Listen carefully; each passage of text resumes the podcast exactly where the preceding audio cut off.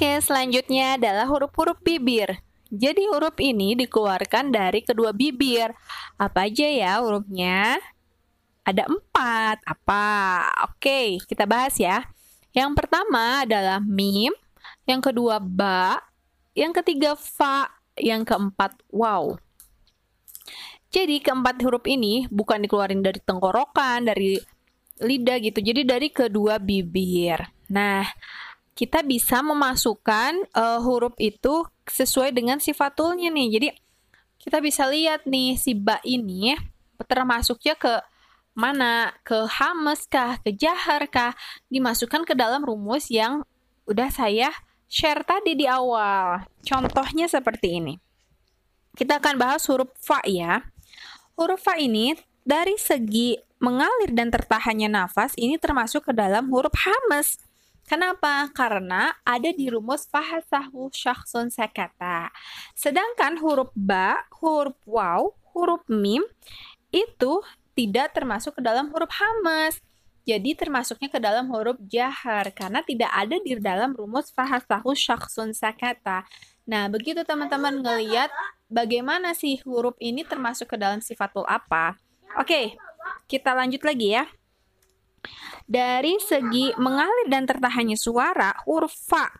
Huruf fa itu termasuk ke dalam huruf roko, termasuk ke dalam sifat rokoah. Kenapa rokoah? Karena Huruf fa ini tidak ada di rumus baju di toko Atika maupun di Umar Linu.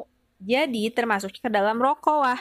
Berbeda nih dengan huruf ba. Huruf ba termasuknya shidah karena ada di rumus baju di toko Atika. Seperti itu. Dan dari segi terangkat atau tidaknya lidah, huruf fa ini termasuk ke dalam istifal. Istifal artinya lidahnya tidak terangkat. Sekali lagi, karena tidak ada di rumus istilah yang soto dodo gohok itu. Dari segi lengket tidaknya lidah, nah coba teman-teman tebak huruf fa termasuk ke dalam huruf apa? Satu, dua, tiga. Iya betul, ke dalam huruf invitah. Karena di itbak yang lengket, yang bak mandinya nggak pernah digosok dan jadi lengket, itu rumusnya hanya soto dodo di luar itu ya termasuk ke dalam invita. Dari segi uh, susah dan mudahnya huruf fa jelas kemasuk ke dalam izlaq karena rumusnya ada di faman libur. Beda dengan huruf waw. Huruf waw itu termasuk ke dalam ismat. Begitu. Huruf fa, huruf mim, huruf ba termasuk ke dalam izlaq karena ada di rumus paman libur. Seperti itu teman-teman, semoga jelas dengan penjelasan yang disampaikan oleh saya tadi ya. Nah, begitu teman-teman cara melihat huruf ini termasuknya ke dalam sifat apa? Mudah banget kan? Udah ada rumusnya, udah ada kelompoknya. Jadi mudah banget lah.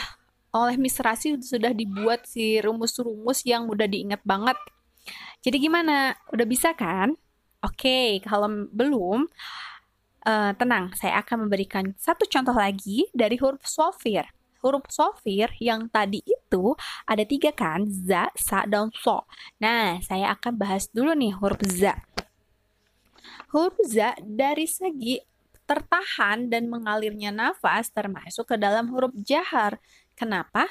Ya karena tidak ada nih di rumus fahasahu syak fahasahu saksun sakata sorry fahasahu saksun sakata tidak ada di rumus itu jadi masuknya ke dalam jahar lanjut dari segi mengalir dan tertahannya suara huruf ja za za ini za termasuk ke dalam huruf rokwah karena tidak ada nih di rumus baju di toko atika baju ju, ju di sini ja ya ja bukan za jadi masuknya ke rokwa.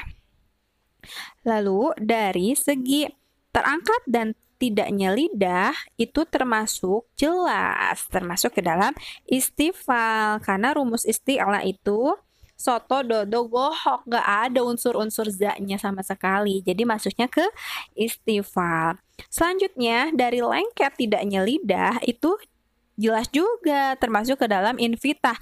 Karena rumus, rumus itbak itu mutlak, soto dodo. Nggak bisa diganggu gugat jadi soto dodo, misalnya nggak bisa.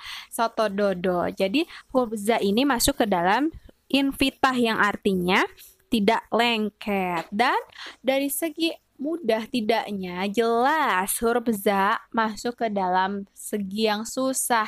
Karena yang mudah yang izlak itu rumusnya hanya faman libur. Jelas banget kan gimana caranya kita untuk melihat si huruf ini termasuknya ke dalam sifat apa? Nah teman-teman bisa belajar nanti di rumah dengan catatannya masing-masing untuk uh, mengelompokkan nih si rumus si huruf ini masuknya ke sifatul apa dengan rumus yang tadi. Seperti itu.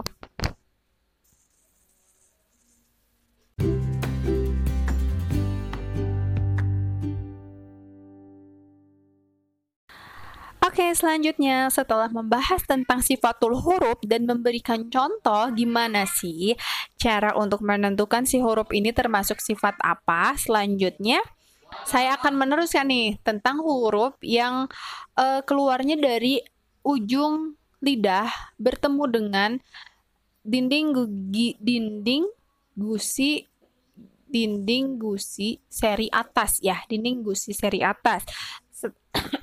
Setelah yang pertama adalah huruf bibir selanjutnya adalah huruf-huruf yang keluar dari ujung lidah yang bertemu dengan dinding gigi dinding gusi seri atas. Nah, apa aja? Ada tiga. Ada huruf da, ta, dan po. Rumusnya apa? Diltapo. Dilta, ditapo. Nah, gitu. Jadi, keluarnya tuh jelas. Dadi, dubad. Bukan, bukan zazizu. Bukan seperti itu. Tapi dadi, dubad seperti itu. Dan huruf ta karena termasuk dengan huruf hamas jadi ada aliran apa aliran nafasnya. Ta ta ta gitu. Jadi rumusnya apa teman-teman? Di ta di ta po nah itulah huruf-huruf yang keluar dari ujung lidah bertemu dengan dinding gigi dinding gusi gigi seri atas. Nah, teman-teman bisa memasukkan huruf di topo itu ke sifatul hurufnya. Coba teman-teman bisa belajar untuk huruf da ini termasuknya huruf hamas kah, jahar kah dengan rumus yang tadi. Selamat mencoba.